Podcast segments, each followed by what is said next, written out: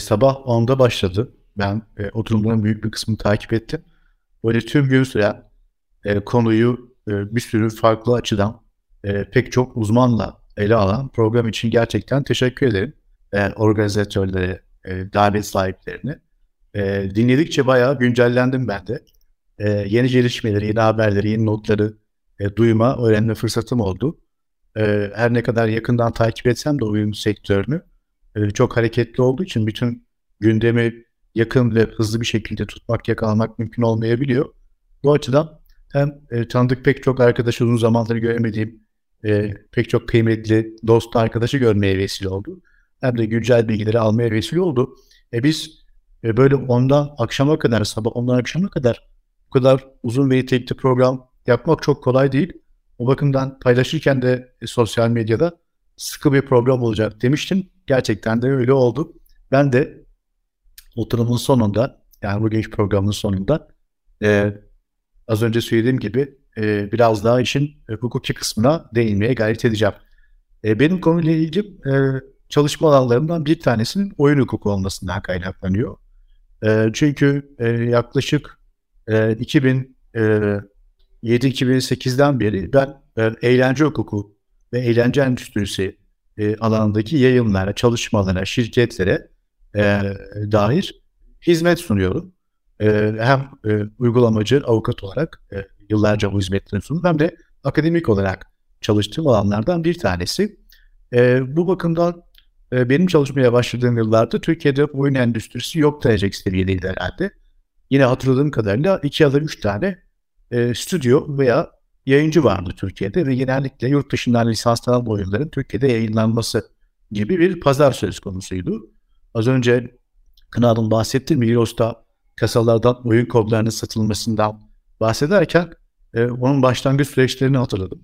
Bu konunun gündeme gelmesi, sözleşmelerin hazırlanması, müzakereler, operasyonlar nasıl gerçekleşir diye çok çok soruyla karşılaştığım zamanlar geldi aklıma. Bunların çok geride kaldığını hatırlıyorum ama açıkçası bu ürünü burada satmak için izniniz var mı diye soran zabıtaları da hatırlıyorum. Polis memurları da hatırlıyorum. Perakende noktalarında özellikle oyun kodlarının satılmasının söz konusu olduğu hallerde. Yine internet kafelerle ilgili çok ciddi tartışmaların olduğu yıllar geride kaldı. Ve böylece aslında dijital yayıncılık, internet yayıncılığı, elektronik ticaret, eğlence endüstrisi, dijital eğlence endüstrisi ve eğlence endüstrisinin en öne çıkan unsurlarından birisi olan dijital oyunlar büyük bir evrim, değişim ve dönüşüm geçirdi. İnternet kafeler ile başlayan bireysel kullanıcılar, birkaç tane lokal stüdyo ve yayıncı ile başlayan ekosistem 2004-2005'lerden bu yana 100 yıllık bir seyahat, 15 yılda neredeyse bir 100 yıla yakın bir seyahat gerçekleştirdi. Bu da teknolojinin gelişmesi, popülasyonun teknolojik olanaklarına daha kolay ulaşması, ürünlerin profesyonelleşmesi, farklı sektörlerdeki farklı kurumsal yapıların bu endüstriye vermiş oldukları teşvikler ve kurumsallaşma adımları belirleyici oldu. Biz de bütün bu yıllar boyunca hep oyun şirketleri çalışma fırsatı bulduk. Danışmanlık, bilirkişilik, uzmanlık, avukatlık hizmetleri sunmak hem de akademik olarak çalışma fırsatı bulduk. Nitekim bugün Maltepe Üniversitesi bünyesinde hem hukuk fakültesinde hem Bilişim ve Teknoloji Hukuku Bilim Dalı bünyesinde yine bu alanda çalışıyoruz. Yayınlar yapıyoruz, dersler veriyoruz, etkinlikler düzenliyoruz. Bir de bunun dışında Teknoloji ve Fikri Mülkiyet Hukuku Araştırma Merkezimiz var. Ben buranın da şu anda direktörlüğünü yapıyorum. Bu merkezde de 5 tane araştırma grubunda 100'e yakın genç araştırmacıyla farklı sektörlerde teknolojinin her alanına ait hukuki incelemeler, çalışmalar tam gaz devam ediyor. Yıl sonu raporlarını hazırlıyoruz. Bunların arasında da oyun, e-spor öne çıkan başlıklardan, diğer taraftan biri de ülkemizin önemli kurumsallaşma adımlarından bir tanesi olan Elektronik Spor Federasyonu'nda da üstlendiği bazı görevler ve çalışmalar söz konusu. Dolayısıyla oyun dünyasının hukuku benim için son 15 yılda çok gelişmiş, çok ilerlemiş, çok enteresan tecrübelere vesile olmuş bir alan. Çünkü bu oyun aslında bir fikri ürün. Yani insan fikrinin, insan zekasının ortaya çıkarttığı yaratıcı sonuçların korunmasını sağlayan bir entelektüel mal varlığından bahsediyoruz. Bu açıdan bakınca oyun bir eşya değil, bir motorlu taşıt değil, bir taşınmaz, bir arsa, bir tarla, bir bina vesaire değil. Fakat şirketlerin sermayeleri de değişti. Yani arsası, binası, tarlası uçağı olan şirketlerin piyasa değeriyle entelektüel mal varlığı değerleri üzerinde hak sahibi olan şirketlerin, yatırımcıların, girişimcilerin, yayıncıların, startupların piyasa değeri, tercih edilirlikleri, alanları, yatırımları karşılaştırdığımızda aradaki farkı açık bir şekilde görebiliyorsunuz. Dolayısıyla bu durum bir tesadüf değil ama bu gelişmenin neticesinde ortaya çıkan ekosistem unsurları, aktörler, gelişmeler, sözleşmeler, tüketim biçimleri, ürünler de pek çok hukuki meseleyi ortaya çıkartıyor. Bu neye benziyor? Sinema endüstrisi profesyonelleştikçe sinema alanındaki eğlence endüstrisinin önemli parçalarından biri olan sinema endüstrisindeki yasal düzenlemelerin kurumsallaşmasına, kurumların oluşmasına, genel müdürlüklerin kurulmasına benziyor. Mesela Kültür Turizm Bakanlığı bünyesinde Sinema Telif Müdürlüğü var. Benim en son verdiğim tekliflerden bir tanesi aynı bakanlara böyle bir teklif iletme fırsatım oldu. Oyunlar içinde, elektronik sporlar içinde özel bir teşvik birimi kurulması ve bir özel müdürlük kurulması. Yani şimdi sinema ürünlerine, musiki ürünlerine, müzik ürünlerine, edebiyat eserlerine, yazılımlara ilişkin bir takım teşvikler, işte genel müdürlükler, kayıt sistemleri, o işin kurumsallaşmasını sağlayan kamu destekleri falan söz konusu. Özellikle bugün bir sinema filmi yapıyorsanız, Kültür Turizm Bakanlığı önemli teşvikler alıyorsunuz. Oyun geliştiriciler, yayıncılar bakımından, elektronik spor turnuvaları ve aktiviteleri bakımından da bu ekosistemi hem destekleyecek hem koordine edecek bir merkezi kamusal yapıya ihtiyaç duyduğunuzu düşünerek bu teklifi verdiğimi, hazırladığımı, paylaştığımı ifade etmek isterim. Aynı şekilde işte bugün sabahki oturumlarda soruldu. Blockchain'in oyun endüstrisinin ilişkisiyle ilgili bir soru geldi. Bugün yeni teknolojilerin gelişmekte olan oyun teknolojilerine ve ürünlerine entegrasyonuna dair nasıl yasalar, nasıl kurallar koyacağız sorusunun da net bir cevabı yok. Bunun gibi durumların cevaplanması mesela kripto varlıklarda, mesela NFT'lerde, mesela artırılmış gerçeklik teknolojilerle entegre edilmiş konum bazlı oyunlarda ne gibi düzenlemeler yapılabilir, ne gibi kurallar konulabilir sorularının cevaplarını vermek için de uluslararası Dünya Fikri Mülkiyet Örgütü gibi bir Dünya Bilişim Teknolojileri Örgütü'nün, yani bir WIPO gibi bir WIPO'nun kurulmasına ilişkin bir teklif üzerinde çalışıyoruz. Bu örnekler aslında mevcut durumu ve istikameti, gidişatı ve bekleneni göstermek bakımından, hedefleri göstermek bakımından paylaşmak istediğim detaylar. Ekranda bazı rakamlar var paylaştım. Bu rakamlar aslında bu anlattıklarımın neden bu durumda olduğunu ve neden daha ulusal ve uluslararası kurumsallaşma ve yasal çerçevelerin beklendiğini, arzu edildiğini gösteren örnekler. Tabii bu rakamlar aynı zamanda toplumsal karşılığın olduğunu gösteriyor.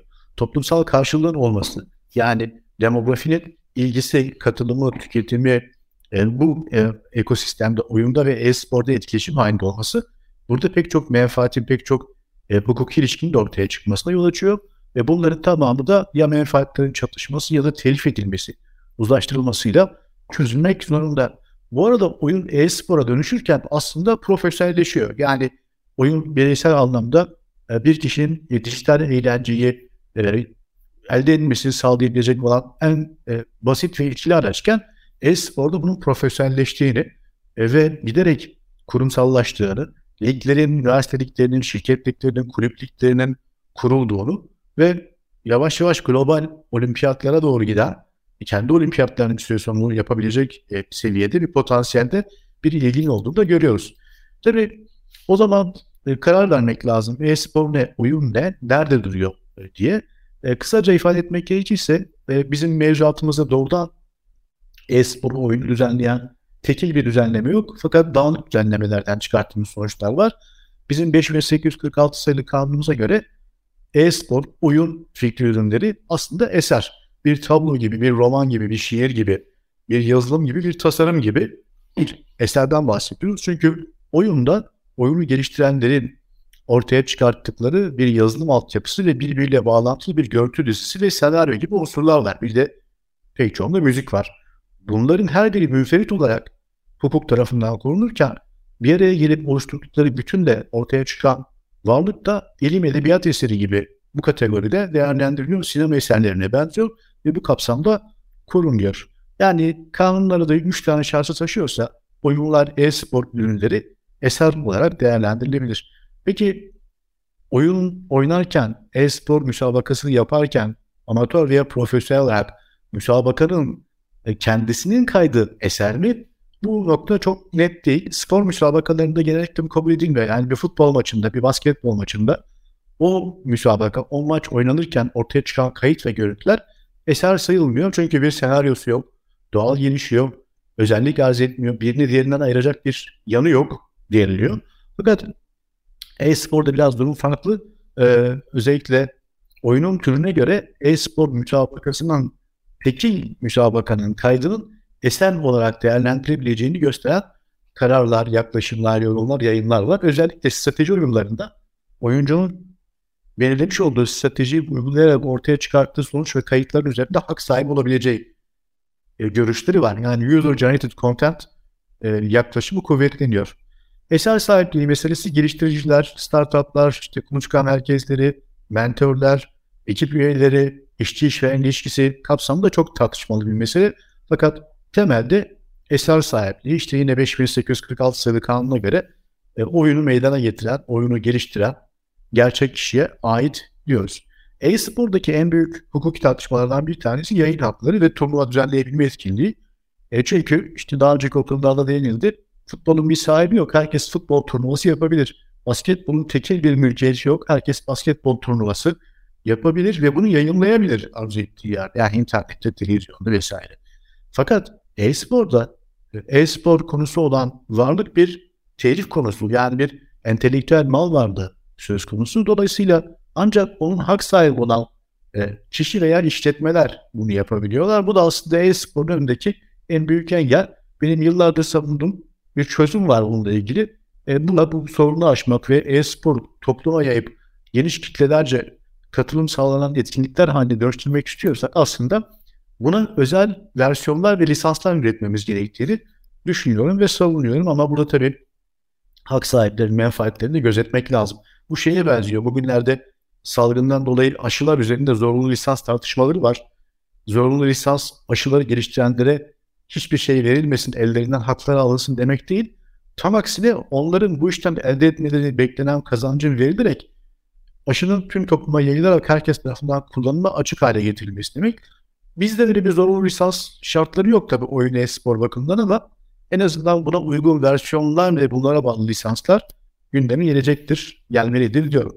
Organizatörler bakımından pek çok yasal konu var. Oyunlarının kopyalanması, tekrar üretilmesi, işte klon oyunlar veya işte korsan sunucular üzerinden oluşturulan alt kültür komüniteler dediğimiz yapılar gündeme gelebiliyor. Aslında oyuncular da organizatörler de bizim kanunumuzda neye benziyor diye soracak olursanız bilgisayar oyununu, dijital oyunu, e-sporu oynayan, katılan oyuncuyla organizatör birbirine çok yakın. Hangi noktada yakın?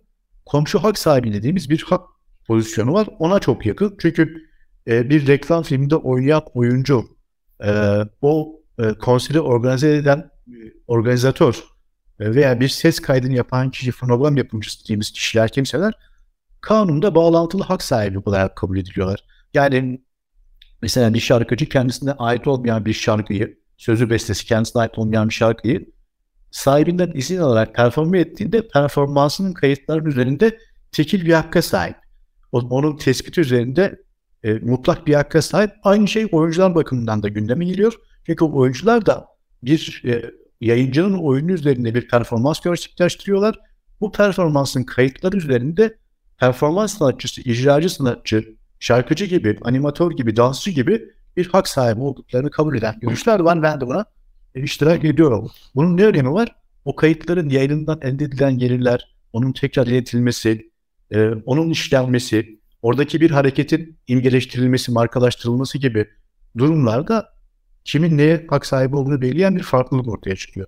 Organizatörler de organize ettikleri işe yatırım yaptıkları, finanse ettikleri, ticari riski aldıkları için organizasyonlar üzerinde mali haklarına sahipler. Yani kayıt, tespit, yayınlama gibi bir takım hakları, yetkileri var. Aynı şey e-spor organizasyonlarındaki turnuva düzenleyiciler bakımından da karşımıza geliyor.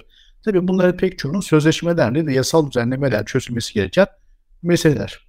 Az önce dediğimiz gibi performansa dair haklar oldukça sorunlu ve tartışmalı ama yine performansın eser olup olmadığı tartışmasında da strateji ve ateş etme oyunlarından farklı olarak ikili bir ayrıma gidildiğini söyleyebiliriz. Akla gelen konuşulan konulardan bir tanesi e-sporcuların kostüm ve ekipmanlarıyla ilgilidir. Yani cosplaylerle ilgilidir. Bunlar izne tabi midir? Kişi kendisi belirleyebilir mi?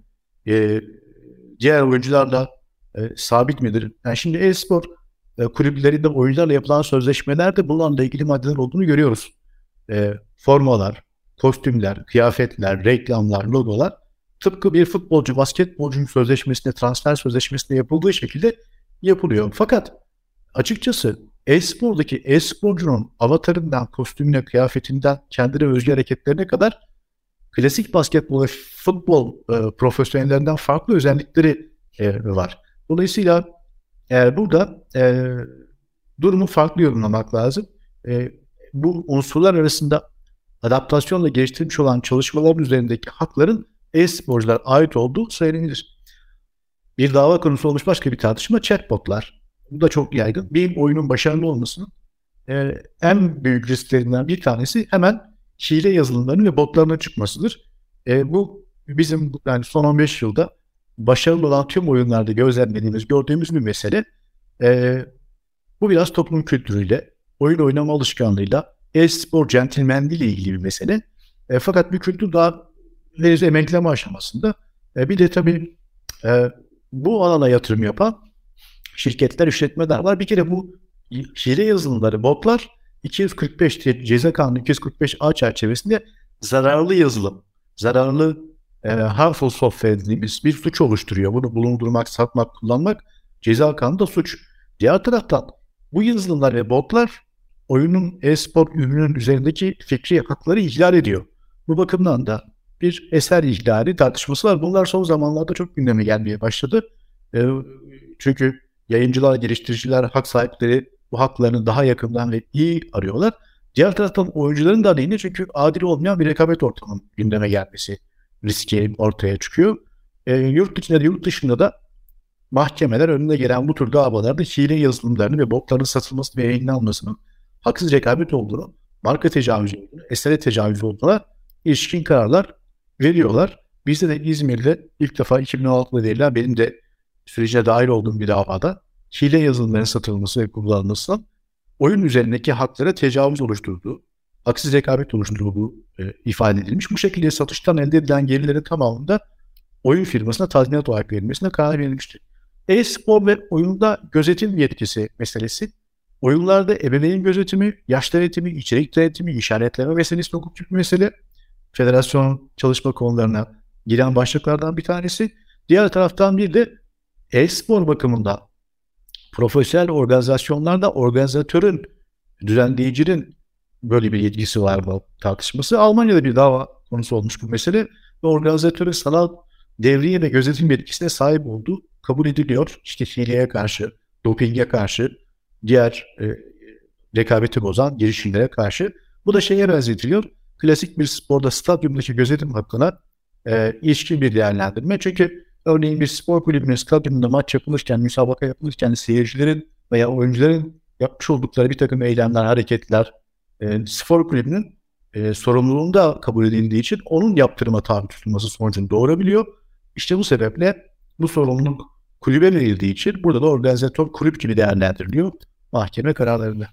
Oyun geliştirmede geçmişte tartışma konusu olmuş ve e-sporda aslında benim kişisel öngörüme göre mekan bazlı, konum bazlı, fiziksel hayatla entegre oyunların önümüzdeki dönemde popüler olacağını, gündeme geleceğini, çoğalacağını düşündüğüm için paylaşmak istediğim bir başka başlıkta mekansal gerçeklik tartışması.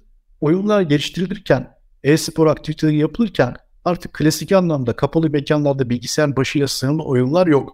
Yeni oyun türleri var ve hibrit oyun diyorum ben bunlara. Bu oyunlarla beraber de fiziksel mekan teması, oynadıkça, öğrendikçe, gezdikçe, ileride okudukça çöz modelleri, yani gamification, eğitimden eğlenceye, spordan endüstriye, turizmden alışverişe kadar entegre edilecektir kaçınılmaz olarak. Örneğin Windows örnekleri verildi. Markette alışveriş yapılırken oynanan oyunların geliştirilmesi çok yüksek potansiyele sahip.